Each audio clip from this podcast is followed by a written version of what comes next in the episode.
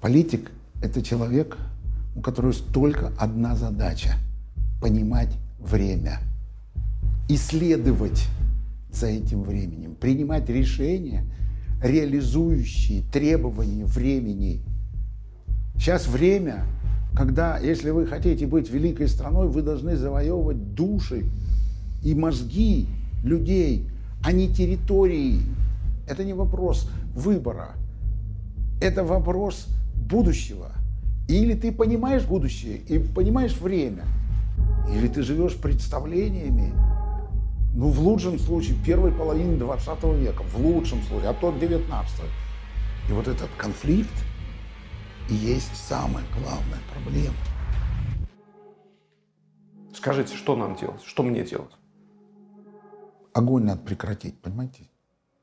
Вот и все, больше ничего. Невозможно ездить в Стамбул и там что-то такое конючить и обсуждать в то время, когда все убивают всех. Я не знаю, в каких формах это закончится. Я просто знаю, что это самоубийство.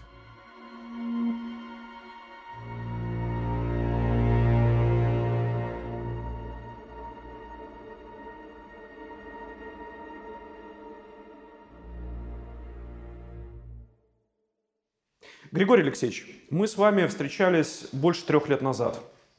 И э, один из последних вопросов, который я вам задавал на прошлом интервью, э, касался вашей, э, ваших личных встреч с Путиным. Я вас спросил, встречались ли вы с ним лично и как давно? Вы сказали, что встречались не так давно и обсуждали Украину. Вы поднимали вопрос Украины.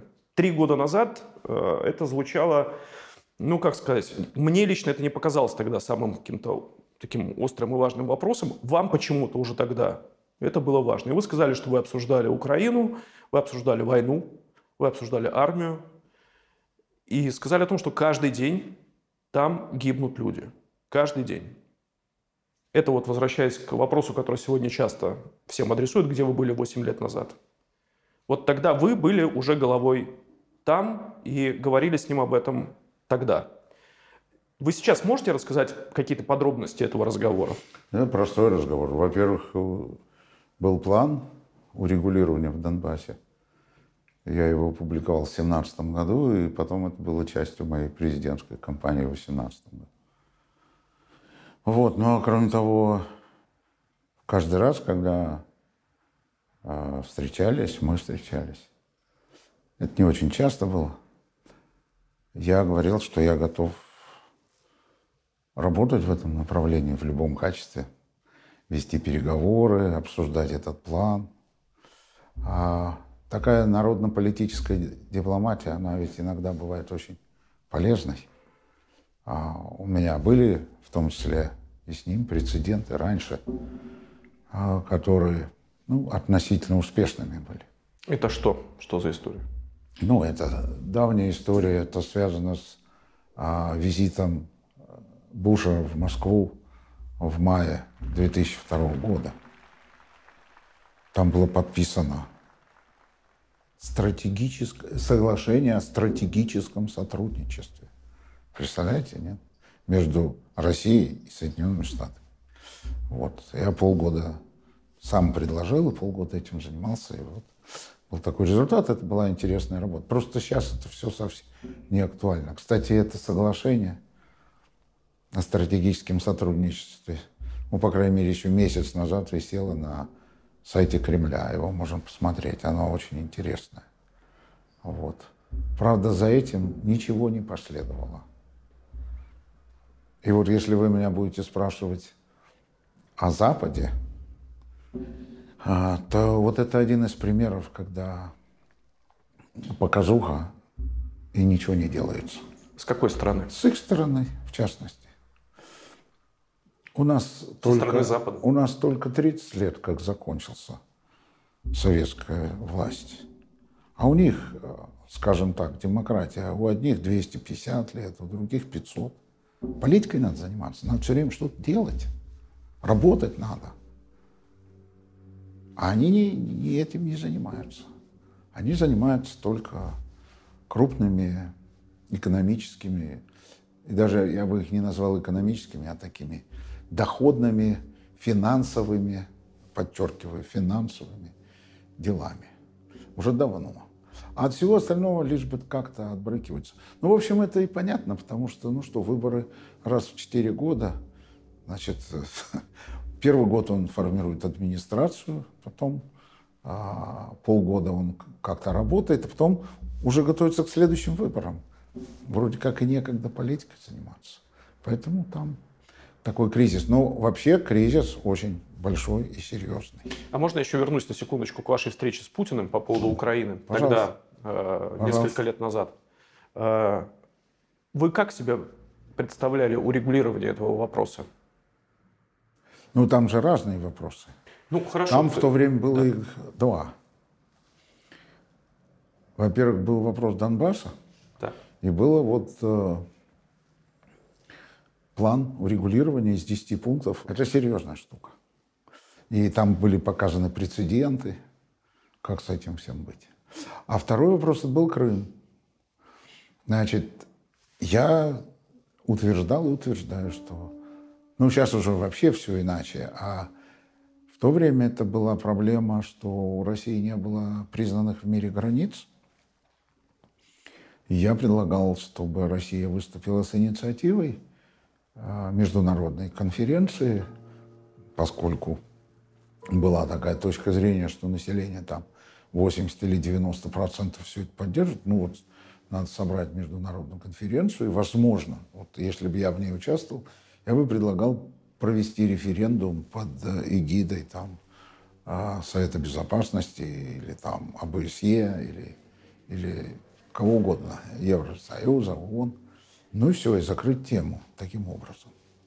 Но только нельзя просто так приехать, провести выборы типа эти самые э, референдум под дулами автоматов и сказать, что все, вопрос закрыт. Вот. Но вообще говоря, тема большой катастрофы – это тема 2014 года. И с этого времени я все время, что мог, делал, боролся, чтобы этого не случилось. Но это назревало. Оно и раньше назревало. Оно и раньше назревало. Ведь Вторая война в Чечне это тоже было примерно то же самое. Вторая война в Чечне была страшная. Там уничтожали всех подряд. Просто всех подряд.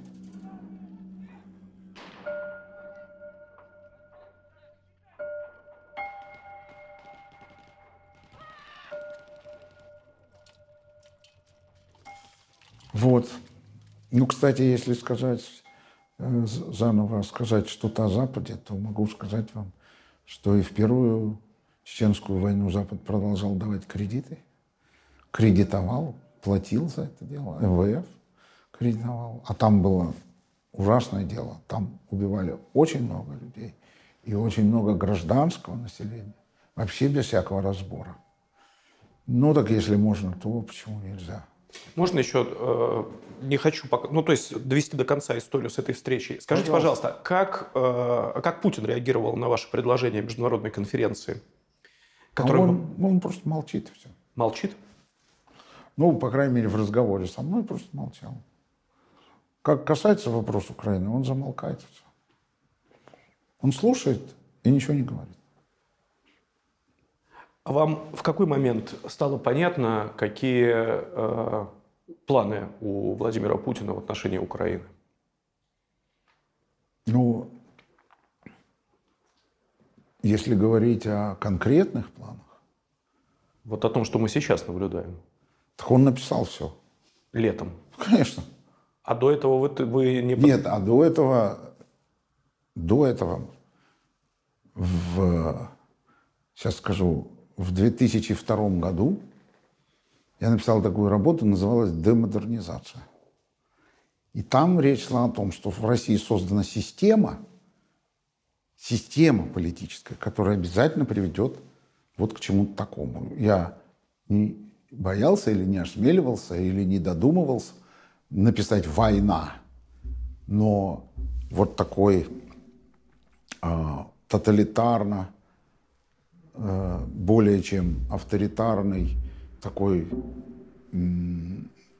имперский, э, идеологизированный э, режим. Это же было абсолютно очевидно. Да, такой. Не столько, скажем, националистический, сколько шовинистический. Это же шовинизм. Это когда одна нация другой говорит, что она никто. Ну, собственно, он об этом написал статью. Он же именно это написал. Прямо. Да. Ну, так и все. Что, что, какой еще мог? Это надо быть, и уж извините, российской элиткой, чтобы это не увидеть, не прочитать и не понять. Вот. И продолжать заниматься умным голосованием за коммунистов и прочим вот таким. Это надо вообще быть с очень слабой головой. Все, что, что тогда происходило. Уже после второй, уже после этой статьи, которую он написал. А так вообще он высказывался на эту тему по-разному. В 2008 году он говорил, что у нас нет претензий к Украине а, в интервью АРД. И с Крымом нет никаких проблем. Это когда речь шла о войне с Грузией. Он говорит, а с Украиной у нас нет проблем. И с Крымом у нас нет. Ну, там есть какие-то трудности, но это не наше как бы дело. Там они живут и живут, все в порядке. Это в 2008 году. Вот. Крым не является никакой спорной территорией. Там не было никакого этнического конфликта, в отличие от конфликта между Южной Осетией и Грузией. И Россия давно признала э, границы сегодняшней Украины. Вопрос о каких-то подобных целях для России, считаю, отдает э, провокационным смыслом.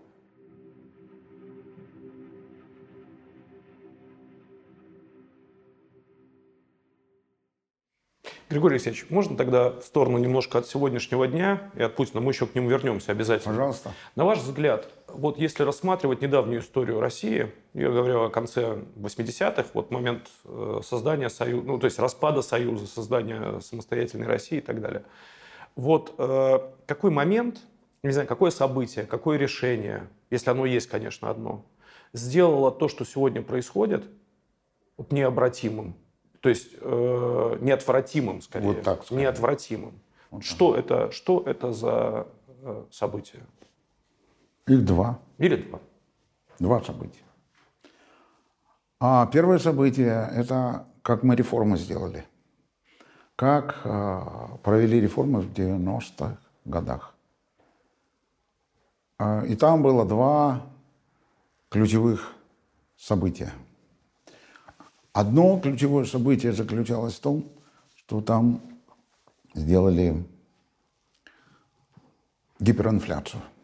Причем сделали ее сознательно, в том смысле, что любой грамотный экономист понимал, что так будет. Потому что в России тогда не было ни одного частного предприятия. И в один день, 2 января 1992 года, освободить цены – это значит создать ситуацию гиперинфляции. Через год она была 2600%. То есть цены выросли 26 раз. По существу, что это было? Если вы своих родителей спросите, они вам скажут, это была конфискация. Ну, потому что никакой собственности у граждан не было. Ну, машина, квартира. А все сбережения были уничтожены. Ну вот. А следующим шагом была приватизация. А как проводить приватизацию, когда все деньги уничтожены? Ну, когда конфискация произошла. Следовательно, только криминально. Ее криминально и провели. В основном этот криминал выразился в залоговых аукционах, которые были ложью. Просто передача собственности. А это было слияние собственности и власти. И вот тут я бы хотел обратить ваше внимание когда соединяется собственность и власть и бизнес, не может быть независимого правосудия, не может быть независимой прессы, не может быть независимого парламента, ничего этого быть не может. Потому что вот это соединение, оно настолько порочное, что оно все время себя защищает, создавая такую государственную систему – которая не может обратить людей к, этому, к этой теме. Ну, вот я вам просто, чтобы масштаб представить себе, ну вот, например, там, ну какое-нибудь предприятие возьмем, ну Норильский никель, да? Его там строили с 1933 по 1955 год. Там заключенных через него прошло несколько миллионов. Там порядка 600 тысяч умерло, строили. А это очень доходное предприятие, потому что оно находится, он единственный в мире за полярным кругом. Там у него доля на рынке мировом там 30-40% по разным. Взяли, отдали отдельным людям, молодым людям, просто отдали все. И ни один родственник, ни один человек вот из тех, кто его строил, не имеет ни одной акции, вообще ничего. Ну, то есть понятно было, что если граждане начнут а, выражать свое отношение к этому, ну что будет? Иначе говоря, да, а потом к этой системе нужно было а, назначить охранника. То есть такого человека, который эту систему не тронет. И защитит. И защитит, и сохранит. Ну, может быть, своих туда запустит, а так вообще-то не тронет. Ну вот, вот, собственно, все. То есть это очень фундаментальная вещь. Она очень глубокая. Вот это первое. Это очень серьезная вещь была. А вторая – отказались от общественно-государственной оценки сталинизма и советского периода. Это не значит, что кого-то надо было наказывать. Но это значит, что нужно было четко и ясно сказать, что это такое было, почему. И самое главное, принять необходимые решения, чтобы это не повторялось ни в какой форме. Этого тоже сделано не было. Вот отсутствие вот этих двух то есть присутствие одной такой причины, которая не породила настоящую частную собственность, не породила конкуренцию, а главное, не породила разделение властей. Фундамент. Это же такая марксистская догма, да? Базис определил надстройку. Вот да. какой базис, такая надстройка. А это настройка авторитарная. Она имеет все тенденции для того, чтобы стать э, диктатурой чтобы стать не просто авторитарной, а диктаторской. Вот, собственно, и все. Это то, что касается того, что происходило э, со страной здесь, внутри страны. Да. А теперь то, что касается э, вот этого замороженного, время от времени оттаивающего, там, воспламеняющегося и так далее конфликта с э, Украиной. Просто когда читаешь воспоминания разных умных людей, вот я недавно столкнулся, вот просто наткнулся в книге Шмемана, там, в дневниках, да, когда он там приезжает на какой-то конгресс в Канаде, например, там присутствует большое количество интеллектуалов, интеллигентов, э, украинцев. И он начинает вот в конце 70-х, в начале 80-х, пишет вот об этом э, э, конфликте, который уже есть, который не решен, э, о обиде Э, украинской, украинской интеллигенции на э, Россию за то, что Россия не признает ее самостоятельности, ее самоценности. Он пишет о высокомерии российской интеллигенции, справедливо пишет поистине гоголевского размаха и так далее, и так далее, и так далее. А вот вы как это ощущали в конце 80-х, начале 90-х? Вот в ваших глазах, в вашей голове, как этот конфликт существовал между Украиной и Россией? Вот что это было для вас? Как вы это чувствовали? Ну, Украина, она ведь разная. А, вот. Но если говорить о конце 80-х, то я вам так скажу. Вот э, Вячеслав Черновол, очень известный диссидент, потом политик в Украине, он был в очень близких рабочих, политических отношениях с Сергеем Адамовичем Ковалевым. Mm. Ну вот вам и все.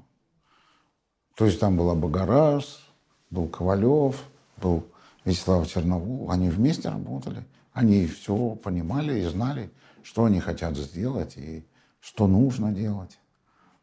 Вот.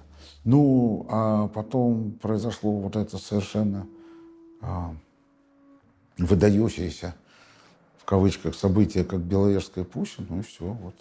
И в этот момент была заложена, был заложен фундамент вот того, что происходит сейчас.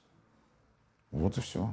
Вот если за одну ночь вот так от нечего делать сесть и вот это все разделить по советским границам, да, э, тогда, когда Европа там начинает строить Евросоюз, интеграцию, вот, а мир идет к глобализации, а вы принимаете решение о кардинальной дезинтеграции, ну, понятно, что вы не понимаете время, вы не понимаете, что происходит. Ведь был же совсем другой путь. Был экономический договор, Да. да, он был подписан значительным числом республик. Значительным числом республик.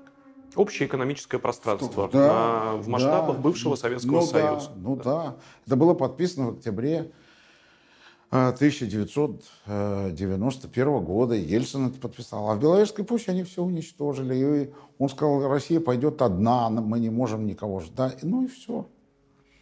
Вот, собственно, и все. И это, и это привело ну, вот, к распаду, к такому. А после этого это понятно, что дело шло к чему-то такому. Так или иначе. Так или иначе. Но чем больше в России укреплялась авторитарно-шовинистическая система, тем, тем больше шансов было на то, что начнется это. Ну а кроме того, по существу, ведь что произошло э, в 2014 году?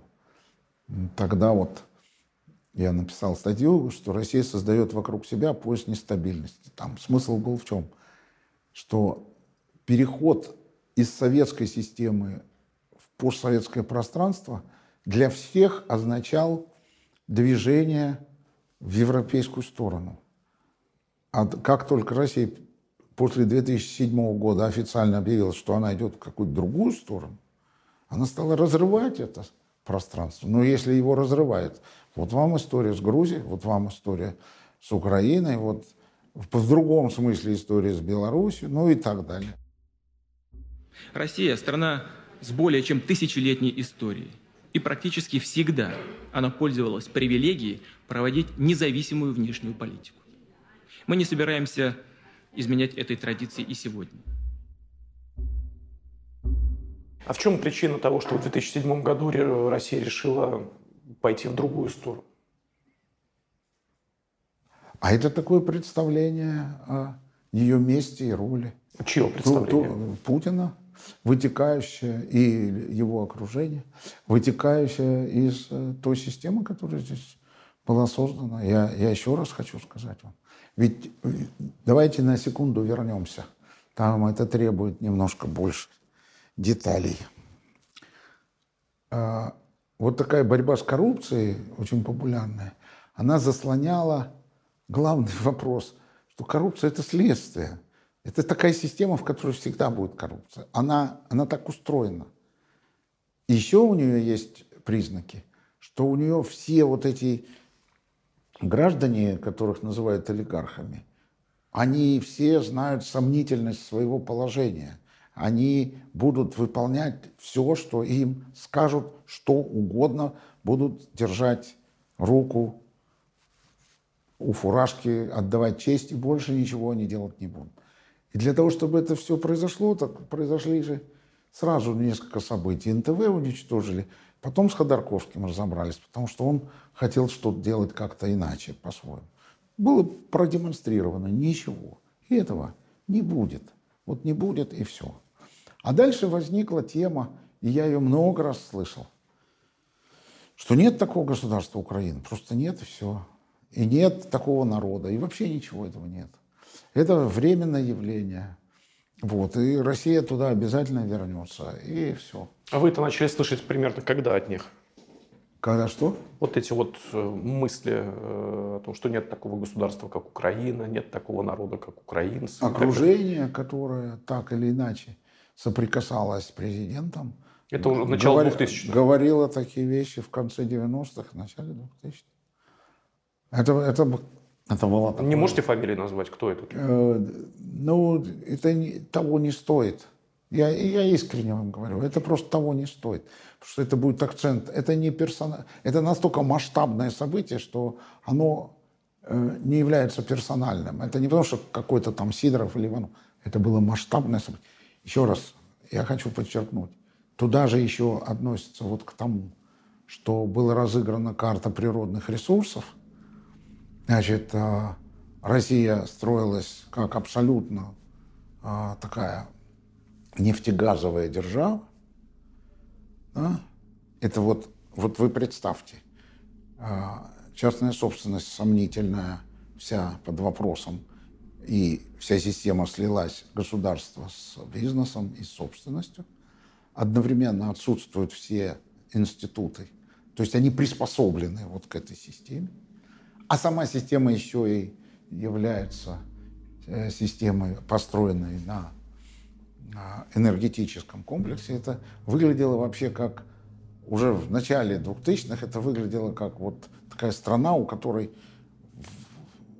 в одной руке труба с газом, в другой труба с нефтью, а в голове экономические галлюцинации. Ну, вот это оно и есть. И оно так есть по сегодняшний день. Вот оно так, так и сработало. Вот этот комплекс вот этих всех вещей, вот он и, сложился. Ну, а дальше, а дальше вот что. Значит, вот эта тема империя, территории, вот это э, безопасность в смысле танков и артиллерии. Это все 19 ну, может быть, чуть-чуть 20 век. И проблема была в том, что те, кто стали руководить нашей страной, они не понимали и не понимают времени сегодняшнего. Я хочу сказать вам вот что – Политик – это человек, у которого только одна задача – понимать время, исследовать за этим временем, принимать решения, реализующие требования времени. Сейчас время, когда, если вы хотите быть великой страной, вы должны завоевывать души и мозги людей, а не территории. Не территории. Территории ничего сейчас не дают. Вон, хоть вы можете Крым забрать, хоть вы что хотите, что хотите, можете забрать. Не, не в этом, что вы дань с них будете собирать, да наоборот, вы сами их будете содержать, как это и происходит. Время совсем другое. Это первое. Второе. Границы, вот те самые границы, о которых сейчас такая болезненная борьба идет они потеряли значение, потеряли смысл. Особенно в Европе после того, как они сделали Европейский Союз. Ну, пожалуйста, езжай ты хоть куда хочешь, хоть в Крым, хоть не в Крым, куда хочешь. Можешь ехать отдыхать еще дешевле даже получится. Для чего? Что ты хочешь? Что ты хочешь сделать? Речь идет, Украина хочет идти в Европу. Да ты сам должен идти в Европу. Потому что другого пути нет. Потому что это диктует время. Это не вопрос выбора. Это вопрос будущего. Или ты понимаешь будущее и понимаешь время. И в соответствии с этим строишь свою политику и ведешь страну туда. Тогда ты имеешь молодежь, тогда ты имеешь творческий класс, тогда ты имеешь внутреннюю энергетику и динамику. Или ты живешь представлениями, ну, в лучшем случае, первой половине 20 века, в лучшем случае, а то 19 И вот этот конфликт и есть самая главная проблема. Почему сейчас никто не может осознать вот эту операцию? Потому что не, трудно даже людям, ну, таким наблюдателям внешним объяснить, что это конфликт вре, двух времен, 19 века и 21. Вот и все. То есть фактически мы являемся заложниками, с одной стороны, тех двух событий, о которых вы сказали, начала 90-х. Да, мы построили такую систему. А с другой стороны, мы являемся заложниками э, представления об истории и о месте России в истории Владимира Путина. Да, потому что мы создали систему, при которой нельзя его поменять, ничего нельзя поменять. Невозможно. Ну нет же там таких институтов, других там выборов каких-то, ничего этого нет. Это продолжается без... А с другой стороны, вот какие у него есть представления, такие есть. Вот то, что я пытался сделать, я пытался вести диалог. Он не хочет отвечать. Он не... Мы много всего там про экономику, про все, что хочешь. А про это нет все. Даже разговора про это. Можно тогда э, к Западу вернусь в двух моментах? Да. Для американцев что это за война? Вот это сейчас? Вот то, что сейчас происходит, для них это что? Это идеологическая война? Или это те же самые финансы, о которых вы сказали касательно начала там, 90-х, например, и Чеченской Первой войны и Второй войны? Вы понимаете, мы попали в капкан. И они его очень разыгрывают. У них ни один солдат в этом не, не участвует. Они за счет жизни украинцев. Мы, правда, сами влезли в этот капкан. А они теперь его вполне обслуживают. И вот вам, вот что это такое. А потому что они после Афганистана никуда не хотят. Это было ясно. Так как они уходили из Афганистана, было ясно, что они сто лет еще никуда не захотят пойти. Да, вот. И, а сейчас мы залезли сами туда. Ну и все, они разыгрывают этот сюжет, этот, ну этот капкан. Они же таким образом что делают? Они ведут дело к очень плохому развитию событий для нас. К чему? Мы сами ведем туда себе дело. Я не знаю к чему. Я не знаю, в каких формах это закончится. А в каких формах это Я может просто закончиться? знаю, что это самоубийство. А как это может закончиться? Не, я не знаю. Я не знаю, как далеко это может зайти. Я думаю, что после этого у нас будет э, левонационалистическая ситуация здесь, возглавляемая, ну, тем же Владимиром Путиным, потому что когда он говорит, что ну, тут пятая колонна, мы там всех куда-то выплюнем, плюнем и все прочее. Вот это оно есть. Потому что люди будут обижены, им надо будет дать врага, враг им будет выдан в полном объеме. Вот. И все вот это, и вот оно все будет продолжаться. А цель одна, я уже говорил об этом. Разрушение России. Но любой народ, а тем более российский народ, всегда сможет от, отличить истинных патриотов от подонков и предателей и просто выплюнет их, как случайно залетевшую в рот мушку, выплюнет на панель. Убежден, такое естественное и необходимое самоочищение общества только укрепит нашу страну. А для европейцев, вот для Евросоюза, ну, для самых крупных держав, предположим, э, для Франции, для Германии, э, это что за война? Для них Но это, это что? большая, большая опасность, которой они не готовы и не могут с ней справиться, и ничего сделать не могут. Они потеряли время. Они же ничего не делали. Они уже 20 лет назад должны были делать тогда маршал-план для Украины. Они должны были всерьез с Украиной работать. И тогда бы этого не было. И с Россией тоже работать. Не просто радоваться, что туда приходит нефть и газ, и все. И строить Северный поток. Да, нужно же было тогда, я еще раз хочу сказать, политикой надо заниматься, понимаете? Вот просто всерьез заниматься политикой. Ведь вы, вы уж эту тему трогаете, я вам скажу. Кто отменил договоры, которые Горбачев подписывал? Буш молодой. Когда он только пришел, там в каком-то 2002 году. Да? А кто отказался в начале 2000-х, когда Путин предложил совместную российско-европейскую противоракетную оборону? Вот так же надо было решать задачу. Он предложил это на уровне генерального секретаря НАТО. Он ему протянул руку, сказал, давайте вот обсудим. И это было у нас опубликовано везде, все было. Путин протянул руку. Да, А они? ничего. Ни- Никакого, ни, ни полшага. Ну так вот.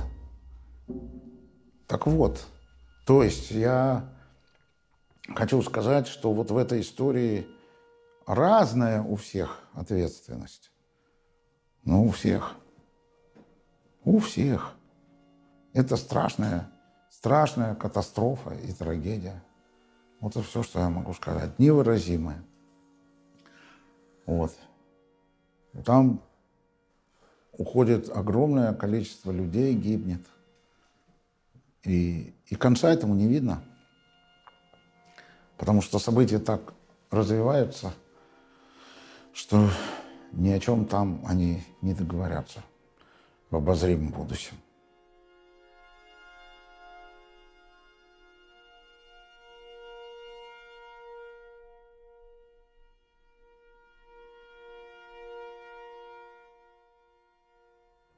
У вас не складывается впечатление, что э, Путин...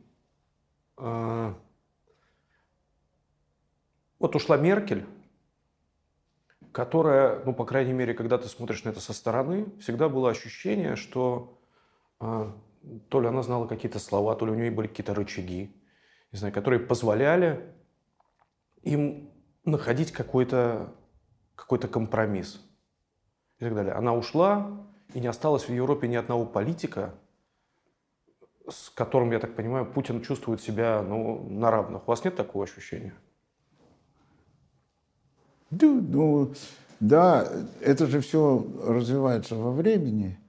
Ну, традиционно у Путина были особые отношения с Германией. Германия очень влиятельная в Европе, самая большая экономика Европы. Вот. Но с какого-то момента Путин очень твердо сказал, что все, будем делить мир на сферы влияния. Вот как в Ялте поделили, вот так вот мы, мы еще только туда Китай подтянем, и, собственно, все. И вот будем делить мир между США, Россией и Китаем. Поделим мир на сферы влияния, и каждый будет в своей сфере влияния начальником. Вопрос в том, можно ли это сделать в наше время. А вот то, что он сейчас делает, он за это борется. Он к этому стремится.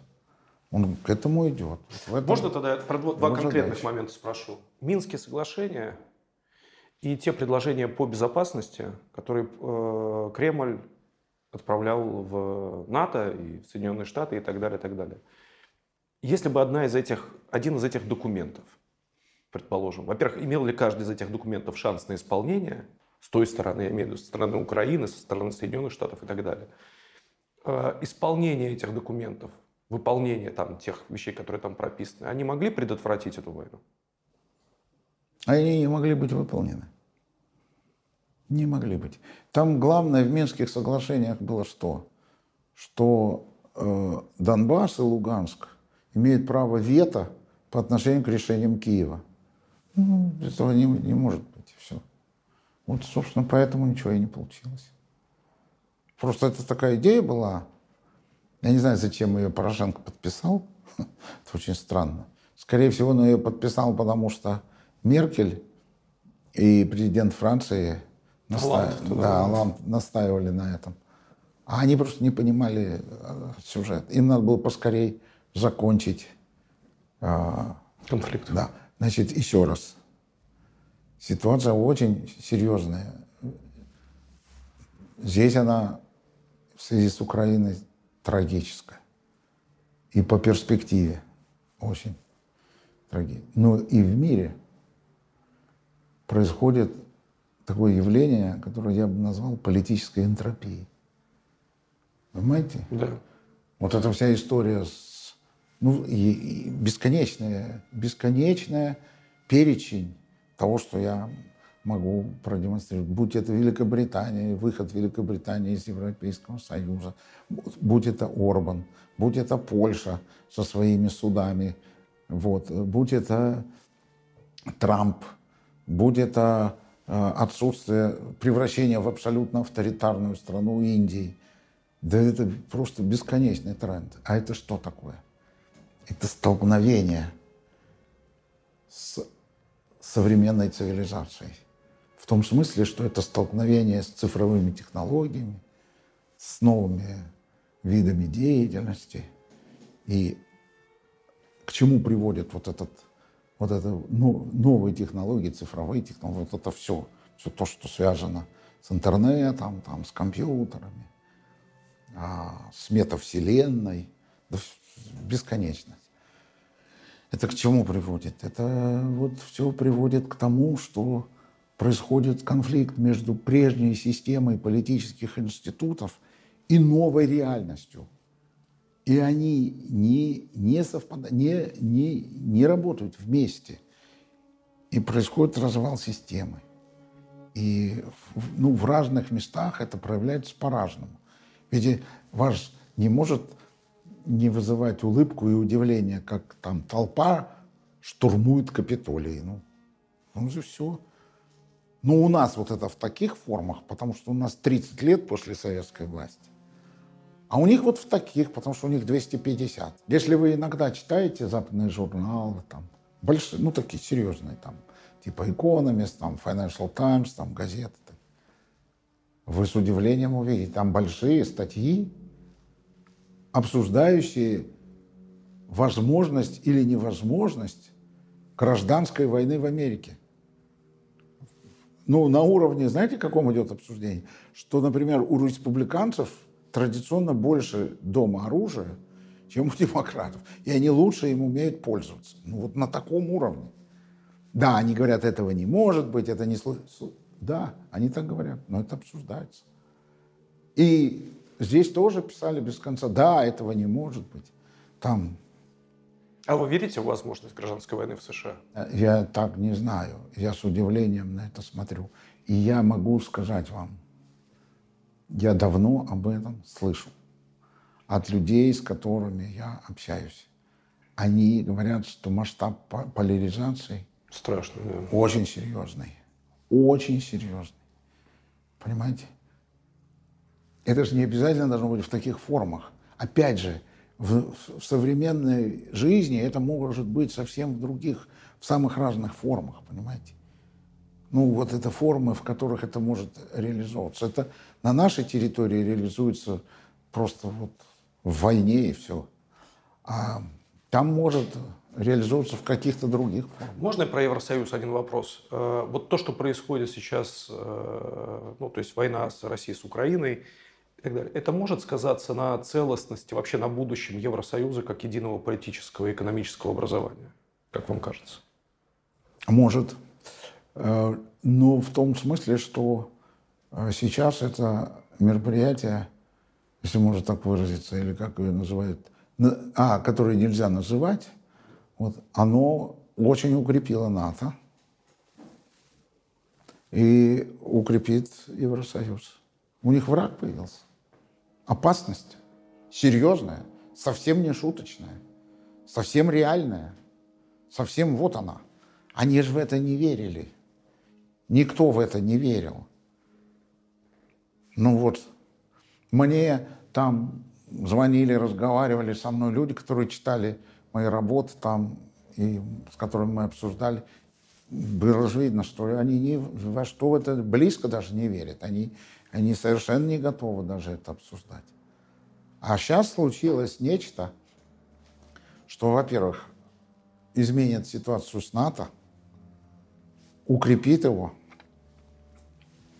Ну, вон Германия пересмотрела бюджет, они больше денег будут тратить на вооружение. И сейчас Европа скажет, что им нужно, там Макрон сейчас будет председательствовать, сейчас его изберут – и он будет председательствовать. А он вообще хочет сделать, помимо НАТО, там, европейскую какую-то единую оборону. То есть это будет консолидация. И она будет серьезная. Вот, если вот про это говорить. А вот э, что будет с Россией после этого? Это другой вопрос. Ну, давайте тогда про Россию и Украину. Сложно что-то прогнозировать, но вам с вашим опытом наверняка что-то видно. Вот э, зафиксируем просто на сегодняшний день. Я не знаю. То есть мы сейчас несколько дней назад были отведены войска из э, Киевской области и Черниговской области и так далее, так далее, так далее. Ваши какие ощущения, ваши прогнозы? Что будет происходить дальше с точки зрения поведения России в Украине? Вот до, какой, до каких границ можно дойти? До чего? То есть какие задачи стоят? Как, как, как вы ощущаете? Давайте я начну с другого Давайте. конца. Давайте. Я вам скажу о двух самых главных вещах, которые сейчас там надо сделать. Вот давайте с этого конца. Первое. Вы даже не представляете, насколько серьезна угроза ядерного конфликта. Никто не представляет. Угроза очень серьезная. Поэтому первое, о чем надо думать всем игрокам, если можно так назвать, участникам или там как хотите их называть. Слово игроки неуместное в данном случае. Ну, просто я так назвал. Беру его назад. Всем принимающим решения, всем участникам. Не допустить ядерный конфликт. Потому что тема использования, возможности использования тактического ядерного оружия на столе. Вот. Этим надо заниматься. Второе. Может, наша с вами передача поможет. Огонь надо прекратить, понимаете? Вот и все, больше ничего. Просто прекратить огонь. Вот все. Вот, вот давай, вот, вот сейчас приказ. Огонь прекращаем. Потом все разговоры. Потом все договоренности. Потом, все потом. Невозможно ездить в Стамбул и там что-то такое конючить и обсуждать в то время, когда все убивают всех. Ну, не, так не, не пишутся. Я не верю, что так можно прийти к какому-то этому. А сейчас еще нужно понять тему, которая называется одним словом – война. Отсюда Буча, отсюда то, отсюда все. Сейчас будет каждый день какие-нибудь сообщения, каждый день. И каждый день пропаганда с одной стороны, с другой стороны будет это все. Ну, это война. Это же страшное дело на самом деле. Ну, как вы думаете, если можно снаряды друг в друга кидать, ракеты, то почему нельзя врать друг другу и пропагандой заниматься? так же точно друг в друга. Это Но вы его чуть-чуть просто, знаете. Ну, просто это Алексеевич, содержание жизни. Но вы чуть-чуть знаете Путина. Вы его вы встречались, вы разговаривали. Вот что этого человека сегодня может заставить принять решение, хотя бы в одностороннем порядке, или я не знаю как, начать как бы сделать это перемирие, прекратить огонь хотя бы с российской стороны. Вот что, что его может заставить это сделать? Это должно быть его собственное решение. Ничего его не может заставить. Вот и все. Ничего. В этом дело. Только его собственное решение. Вот и все. Как хотите это оценивайте, но в меру моего знания и понимания, вот вам ответ такой. Потому что нет другого ответа. Вот и все. И это очень все серьезно. Еще раз говорю. Мы сделали систему такую, в которой так можно поступать. И я еще не сказал вам, что вся наша думающая часть общества обслуживала эту систему. Прямо или косвенно, там, через такие формы, другие формы обслуживала. Потому что материальные интересы были серьезные. Вот, такое с нами случилось дело. Вот. Ну вот. Я даже боюсь начинать разговор про э, то, о чем вы сейчас сказали, по поводу думающей части общества, которая так или иначе обслуживала эту систему. У нас же не было другой системы. Мы все жили в одной системе. Правильно. Так надо было ее переделывать. Дорогой мой. Каждый переделывал ее в меру своих... Нет. А как вы это себе Вот, не надо каждый в меру. А нужно было брать и переделать. Ведь ясно же было, что с системой произошло. Ясно, что нет там СМИ, там нет э, суда, независимого. Это же всем было ясно, так это же надо было делать. И возможности-то были эти. Какие? Расскажите. Ну, послушайте, вот лично- Главные, которые мы упустили. Вот, пожалуйста. Вот я, я 11 раз участвовал в том, что называлось выборы. Три раза в президентских и восемь раз э, там в думских, или семь. Ну вот эти последние выборы. Ну мы же говорили, вот будет война, надо проголосовать, чтобы видели, что есть много людей, которые против войны. Вот же написали вам статью специально. Григорий Алексеевич, ну больше людей, чем то количество, которое проголосовало за яблоко, за вас, в последних выборах, их просто больше нет. А вот, сейчас. Их больше физически просто нет. Труд просвещения, как известно, очень медленный. Mm. Понимаете? Mm. Но зато оказалось очень много тех, которые призывали голосовать за коммунистов. Которые вот, такое, их же было очень много. Все главные рупоры, еще сохранившиеся у этой части нашей, так сказать, условно говоря, думающие, они же все говорили, что надо голосовать за коммунистов, за э, этих боевиков с Донбасса и так далее. Только за них. Только за них. Ну, понятное дело. Вы знаете, ведь действительно реально проголосовало много за коммунистов. Много в Москве. Что получилось следующим? Закрыли мемориал. Ну, а как? Почему не, не порадовать коммунистов? У них огромные результаты. Вся интеллигенция за них голосует. Ну, пожалуйста, закрыли мемориал. А дальше вот это. А они все единогласно за это голосуют. А я вот вам скажу. Да, за нас по официальным данным проголосовало около миллиона. Да? Правильно.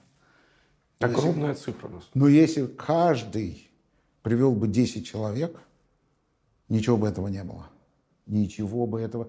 Что, значит, смотрите, что пишут по результатам, это одна история. Но они знают результат.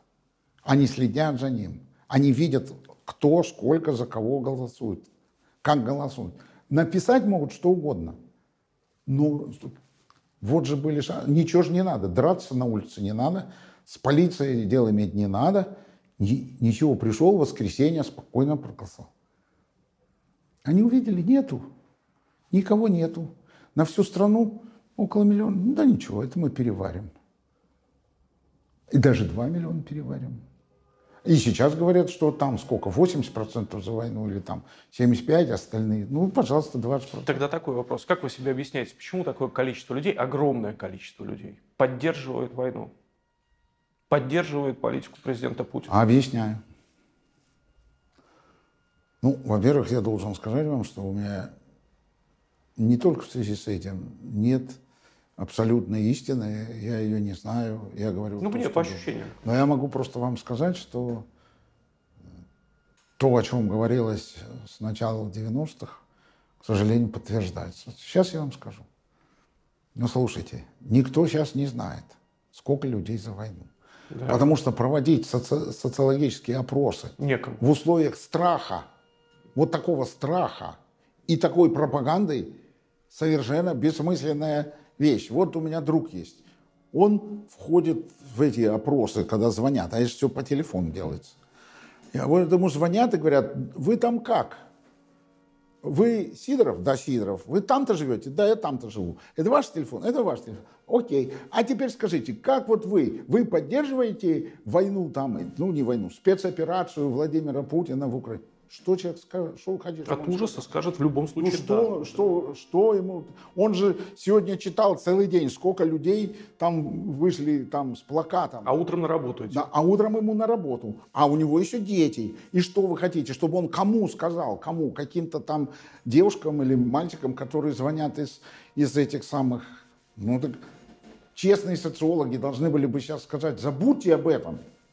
Просто забудьте, сейчас невозможно проводить опросы. Люди не могут говорить то, что они думают. Во-первых, их забили эти пропагандой, во-вторых, они просто боятся физически. Им же кулак показали еще какой. Ну, на всех уровнях. Поэтому мы не знаем с вами, сколько этих людей. Мы ничего про это не знаем.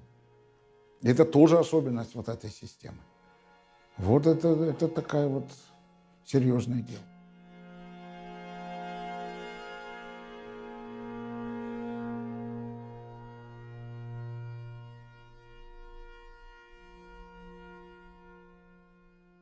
По вашим ощущениям, запас прочности российской экономики, насколько хватит?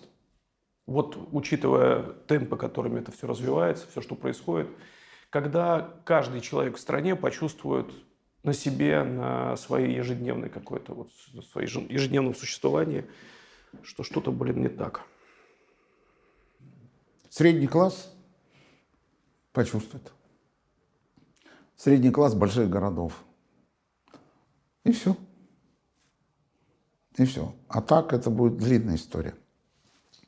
Смысл вовсе не в том, как некоторые пишут, вот будет катастрофа, все развалится. Ничего этого не будет. Ничего этого не будет. Я могу вам рассказать единственную причину, по которой это может быть, но этого не будет. Это если Индия и Китай перестанут нас покупать энергоносители. А если откажутся э, Евросоюз, Штаты, нам, нам- плевать. Ну, как плевать? Вот Ну, так, понятно, не вот так плевать, что лучше Не не, будет, но вот будет хуже.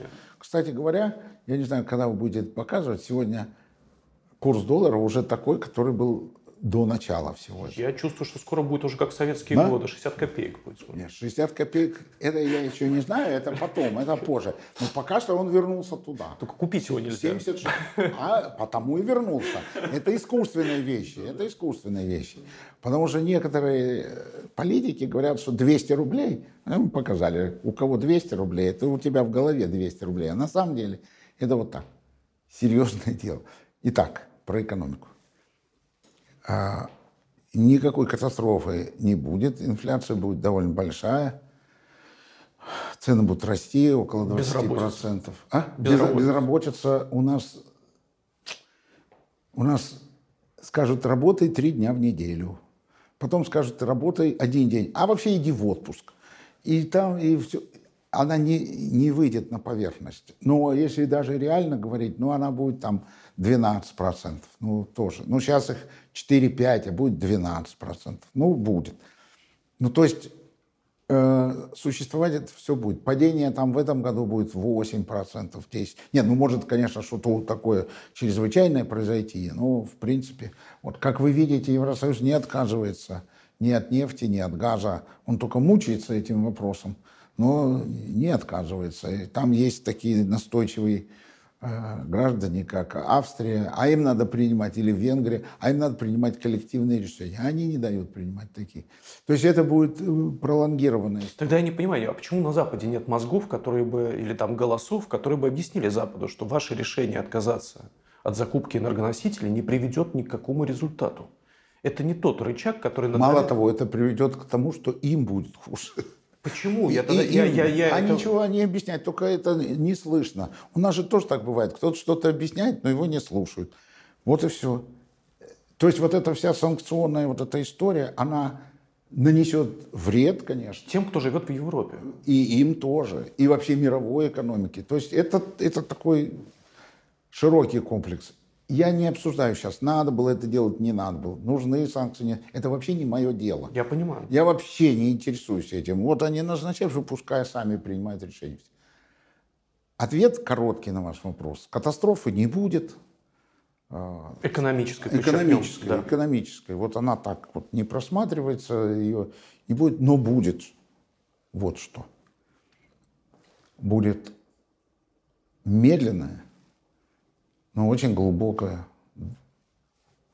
демодернизация, отставание. Все, рожей будет с каждым годом. Темпы роста будут в лучшем случае 1%, 0, реальные. Вот, один, ну, может, полтора. Там. И все. И, и страна будет просто с каждым днем, с каждым днем будет отставать и отставать. Она надеется, что ее подхватит э, Китай. Но это вопрос большой и очень спорный. Потому что у Китая интерес Соединенные Штаты, а не Россия. Вот. А там, как, как Китай будет с Россией обходиться учет- с учетом территорий и всего А что тогда это может быть в результате, если произойдет вот это вот соединение вот от той политической трансформации, которая может быть в России, о которой вы сказали, левый национализм с поисками внутренних врагов, там, с консервацией и, и так далее. И плюс рецессия, глубокая вот эта вот э, Да, вот, модернизации. вот это, это, Вот вза- это Что, взаимосвязано. что мы увидим вот в Это- результате? это что это может дать через, там, я не знаю, 5, 10, 15 лет? Что? Мне трудно сейчас сказать о, о- времени, потому что скорость изменения Всё сейчас особая. Вот, особая. Но, но это просто будет, будет такой вот всплеск, поскольку вся эта история, которая сейчас происходит, это трагическая ошибка после всего. Трагическая ошибка, помимо всего. Ужасная ошибка. Ну а за каждую ошибку придется платить, и будут искать виноватых, и вот будет вот такой этап. Что здесь останется после этого, я не знаю. Вот что здесь. А вот после этого, вот то, что останется, то есть через этап, я вам просто скажу, нужно возвращаться ко времени. Нужно начинать понимать, как устроен мир. Нужно строить страну в соответствии с историческим этапом. Но мы понимаем, что Владимир Путин это сделать не может. Ну, не знаю. Я же про нас говорю. Сейчас вот я, я кстати, понимаю. об этом и скажу. Ну, пока мы же здесь все живем. Да. Пока он это, он наоборот делает все. Я очень серьезно это говорю. Ну вот еще один, Понимаю. пример. вот еще один пример, вот еще один пример. Вот говорят опасности, вот оружие, все сюда, там, туда. Гиперзвуковое оружие. Гиперзвуковые ракеты летят из Германии там, ну, условно, на три минуты дольше, чем из Польши. И еще на две минуты дольше, чем еще откуда-нибудь. А между Эстонией и, и, и Латвией и Петербургом там вообще все несколько минут, понимаете. Ну, все совсем другое. Ну, не так теперь. И безопасность устроена не так. И все устроено не так.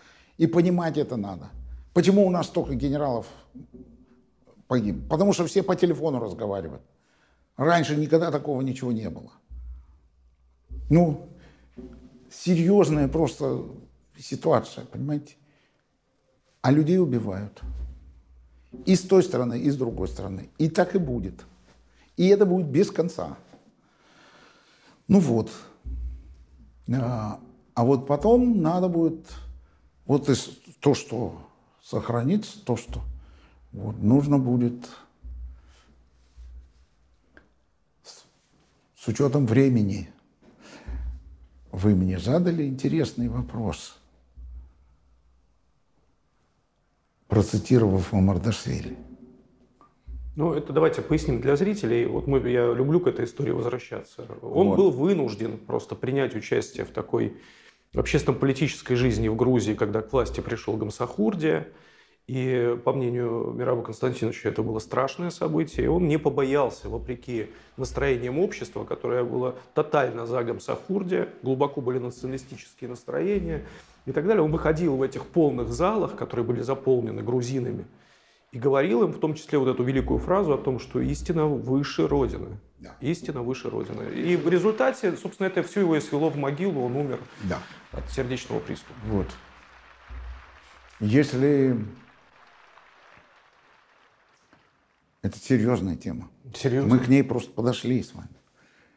Я его цитировал вот в той самой статье, которую мы с вами обсуждали. Вспоминали, да. По-другому только чуть-чуть. Именно да. про Гамсахурд.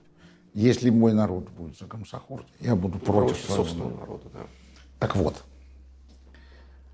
А, вот эта его фраза, как я, как я это понимаю, это уже полемическая вещь.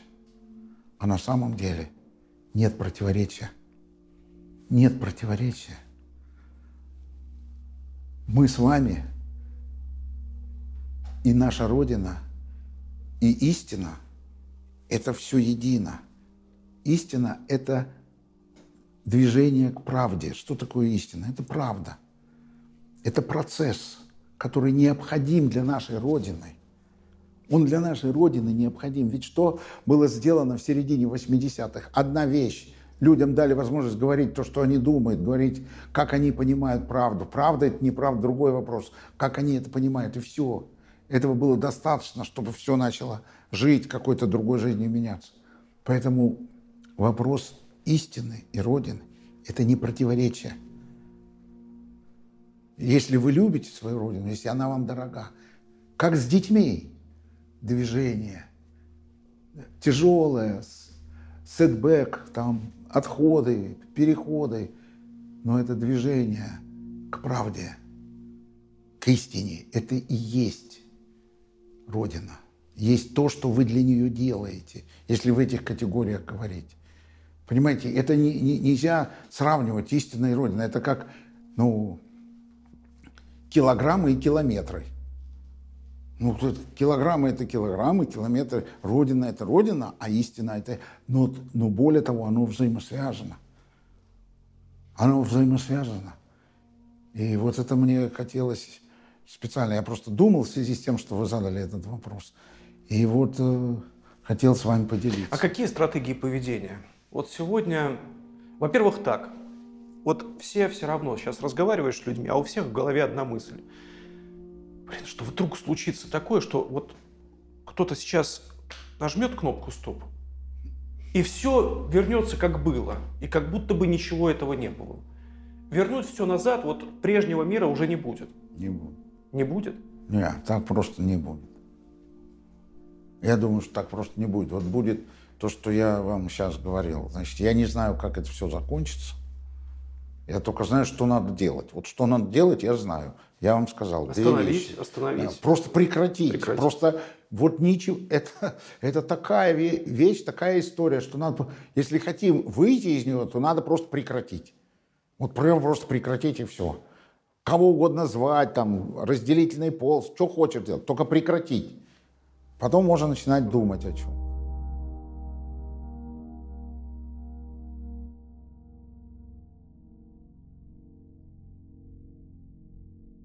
Стратегии поведения внутри России. Григорий Алексеевич, а... мы имеем то, что мы имеем. Да. Мы имеем президента Путина. Да. Выборы, которые мы можем предположить, да. что все будет еще... Да. Не знаю, как угодно можно слово подобрать. Короче, это будут, да. будет что-то другое. Да. Что здесь делать людям сейчас в России? Да. Учителям, я не знаю, люди, которые понимают, что война и вообще все, что происходит, это какое-то, это просто катастрофа. Вот этим людям, которые не уехали, которые остались внутри страны, что делать? Ну, во-первых, я не, не готов, не, не могу всем сказать, кому там что, но немного скажу про это. Эм, Вот я могу, например, сказать, что делать вам. Или что делать мне. Скажите, что нам делать? Что мне делать? Разговаривать с народом. Это очень особая новая тема. Именно с народом. Прекратить. Нет времени сейчас разговаривать вот с теми, кто уехали, переехали, которые... Пусть книжки читают. С народом надо разговаривать. Это, это вызов. Вот послушайте, я вам сейчас самое главное говорю. Это просто колоссальный вызов. Это очень трудно. Этому надо научиться. Дело в том, что я вот, например, думаю, я много, я же, вот когда я в этих выборах, 30 лет же я участвую, я везде был. Я со всеми людьми разговаривал. Много-много раз. Есть две темы. Уважение и справедливость. Вот две темы, жизненно на, необходимые нашему народу, любому человеку. Вот вы поедете в любую тьму таракань, сядете, будете выпивать, на третьем стакане вам скажут, слушай, ты меня уважаешь. И это смысл, это то, о чем глубинно, философски для народа очень важно. И ощущение справедливости хоть, хоть ощущение какое-то, что есть справедливость. Реализация вот этих двух фундаментальных вещей, я не знаю про другие народы, я, я говорю про наш народ. Вот реализация вот этих двух фундаментальных вещей как раз идет через современные формы политические. Разделение властей, тогда признают, что суд такой – неотъемная частная собственность, тогда ты себя чувствуешь человеком. Когда у тебя есть дом, я вот выяснил, что оказывается проблема еще в том, что человек сам себя не уважает, а он сам себя не уважает, потому что у него даже дома нет, даже участка земли нет, у него ничего нет, отработал и все. Это, это же с тех пор еще. Вот я на шахте, когда работал, это же и было главное. Он отработал 12 часов, он на этой шахте находится, хотя написано, что 6, а он 12, потому что там такие были... Он пришел домой, все, у него ничего нет. У него вот эта одна, двухкомнатная квартирка где-нибудь там, под Кемерово. Невозможно. Этим людям нужно давать, объяснять, вот что это такое, к чему надо идти, как реализуется. Когда-нибудь, если у вас будет время, я вам расскажу конкретные примеры, как, как реализуется вот эта тема справедливости и уважения, в том числе и самоуважения. Так вот, это чрезвычайно важно научиться. Никто у нас толком это не умеет. Все разговаривают сами с собой. Очень красиво. Разговаривают сами как бы для себя. Все. Все. Вот эти разговоры сами для себя, с чем была перестройка, потом 90-е годы. Вот оно привело к тому, чему привело. Надо начинать. Проблема, как дотянуться. Ведь не зря же они монополизировали телевидение. Не зря. Все, все каналы говорят одно и то же. Их там сколько этих каналов? 10 или 20? Или 30? Я даже не знаю. Ну, все говорят только одно и то же. А это очень влияет. Интернет не решает эту задачу. А что тогда? А как быть? Не знаю. Я говорю, что. А как это еще, еще, еще одна тема. А как это, вот, вот что нужно, вот какую цель нужно добиться.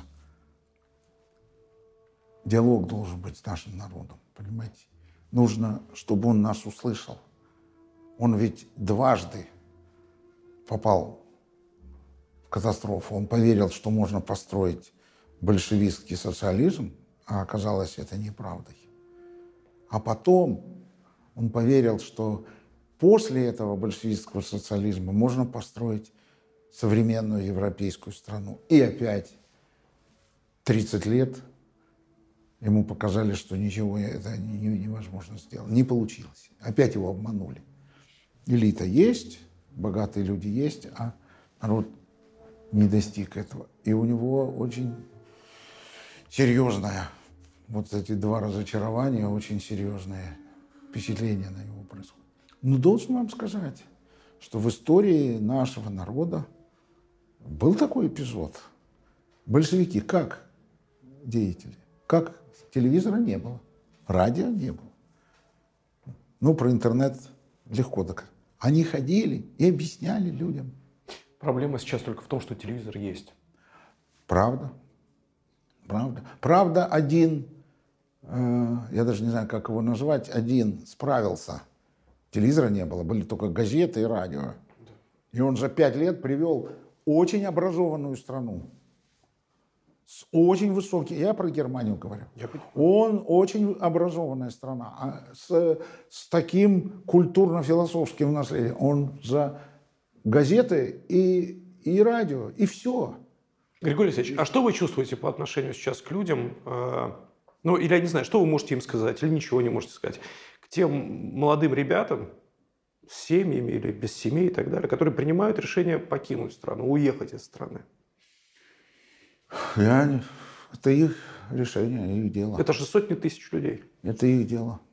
Я им ничего... Я же им ничего не могу гарантировать, что я могу им сказать. У них дети или там жены. Это их дело. Я не поеду.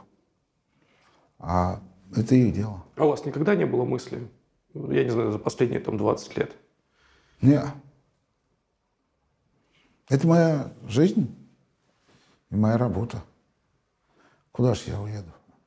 Я же несу ответственность. Вы сами только что сказали, что за меня много проголосовало людей. Ну, не за меня, а за партию. Я, кстати, в этот раз не баллотировался. Не важно. Что вы можете сказать украинцам, которые сегодня, вот если почитать социальные сети, мы все с этим сталкиваемся, и мы слышим один и тот же упрек в наш адрес. Вы русские рабы. Вы за 30 лет и сейчас ничего не можете сделать со своей собственной вот этой властью, которая развязала эту войну. Что вот вы бы ответили им на этот вопрос? Или вы бы ничего не отвечали? Ну, это правда. Ну, ну что я скажу? Ну, все. Знаете, я нахожусь в несколько сложном положении. Ну, вы же не раб. Потому что я... Сейчас. Потому что я не хочу обсуждать принципиально Украину. Я, кстати, Согласен. много лет не даю интервью украинским. Там, Очень мудрое решение. Очень, очень давно этим- этого не делал. Это мое внутреннее решение. Вот меня несколько раз просил Гордон дать ему. Я не, не- А почему так решили? Почему я так решил? Потому что я русский политик. Я не собираюсь учить или воспитывать Украину. А все, что я хочу сказать о России, я могу сказать вам. Пока еще, по крайней мере. Или написать. Вот поэтому не надо так делать. Вот. И я не готов им давать советы или там... Я, я не готов. У меня другая ответственность. Вот. Ну и в этой ситуации я не считаю это уместным. Вот. Ну, а что же? Ну, речь идет о... Ну, я вам так скажу. Видите ли, ну, я 11 раз предлагал не быть рабами. Ну, как, что я еще могу сделать? Вы должны знать, политик может только предложить. Он не может заставить. Ну, только если он президент, и у него полицейское государство, он может. А если это пу- публичный просто политик, в публичной плоскости, он может только предложить, он может сказать, вот, вот смотрите, я вам предлагаю, а потом будет момент, когда вы должны прийти и проголосовать. Вот у вас есть возможность. Вот прошлым летом мы говорили, вот проголосуйте, вы смотрите, Путин опубликовал доктрину, что Украина не государство, что у нее территории, которые принадлежат России. Что непонятно-то? И поставил министра обороны во главе списка э, государственной или там президентской правящей партии. Ну что еще вам понять надо? Что еще вам объяснять? Нет, ничего не хотят, понимаете? Ну ничего люди не хотят понимать. Те, которые это слышат. Но те, которые не слышат, ну вот они и не слышат. Но я все сделал, все, что можно э, вот по этому поводу. Ну, что, что еще, что еще э, может сделать? Знаете, вы вот так ставите вопрос, я уже на него несколько раз отвечал. Да, я считаю, что все несут ответственность за то, что происходит. Все. Вот все несут ответственность. Другое дело, что ответственность, она разная. Знаете, как кому-то 20 тысяч штраф, а кому-то пожизненное заключение. Ну, это же всегда так. Ну, ответственность у всех. И у меня ответственность. Вот, например, что я вас не убедил, что нужно только об этом и говорить. Или там кого-то еще не убедил. Не призвал, не, не достучался. Это же была моя работа. А я не достучался. Ну вот. А как, как, как иначе еще это объяснить? У всех своя ответственность. Не мое дело раздавать оценки. Я не хочу этим заниматься. Я знаю только одно, что люди, которые говорили, что можно голосовать за педофилов там, и за гомофобов, и, там, и все равно за кого? За коммунистов. Это люди, которые не понимают, как устроена политика, но думают, что они понимают. Вот в этом с ними проблема. Они большие какие-то специалисты, каждый в своем деле. Кто-то крупный писатель, кто-то музыкант, кто-то там актер, я не знаю кто. Экономист, там, доктор, Но профессор. политика это тоже профессия. В том-то и дело. Они уверены, что они все знают. Они уверены. Они уверены, что они разбираются. А знаете, это ведь феномен вот такой группы людей. Впервые это исследование проводил Шумпетер. Это Йозеф Шумпетер, это, в общем, известный великий социолог и экономист австрийский. Он анализировал эту группу. И он сделал вывод, что они э, все профессионалы в своем деле, а о политике они говорят как о футболе. Потому что они уверены, что что бы ни случилось, благодаря тому, что он хороший зубной врач, у него все будет хорошо. А этот писатель, он все равно будет публиковаться. У них все будет хорошо. Это он написал, э, в, когда развалилась э, Австро-Венгерская империя, про венскую интеллигенцию. А закончил он эту работу после 45 года. И написал совсем чуть-чуть. Но они не подозревали, что может быть Холокост. Что могут быть печи. Им это в голову не приходило. В голову не приходило, куда это может зайти. Поэтому эта профессия серьезная. Не менее серьезная, чем медицина. И если ты ешь стекло, то ты должен понимать, что какие будут последствия. А тебе говорят об этом. А ты говоришь, как-то оно, никак оно. Вот раньше или позже, да, сколько времени у каждого займет сколько-то. Может, мой пример какой-то абсурдный, но я хочу просто передать эту мысль. Политика – вещь очень серьезная. Очень много надо знать, очень профессиональная. И не надо думать, что всякий в ней разбирается. Поэтому я и говорю, пусть они живут своей жизнью. Пусть. Надо научиться разговаривать с людьми, просто с народом. Это очень трудно. Это не невероятной сложности задача. Но это то, что необходимо. И то, в чем будущее, если это будущее есть. Вот. А что касается Украины, могу только просить прощения. Я знаю, что это невозможно. Они не могут никого простить, потому что убили очень много людей. Что еще я могу добавить? Спасибо, Григорий Алексеевич.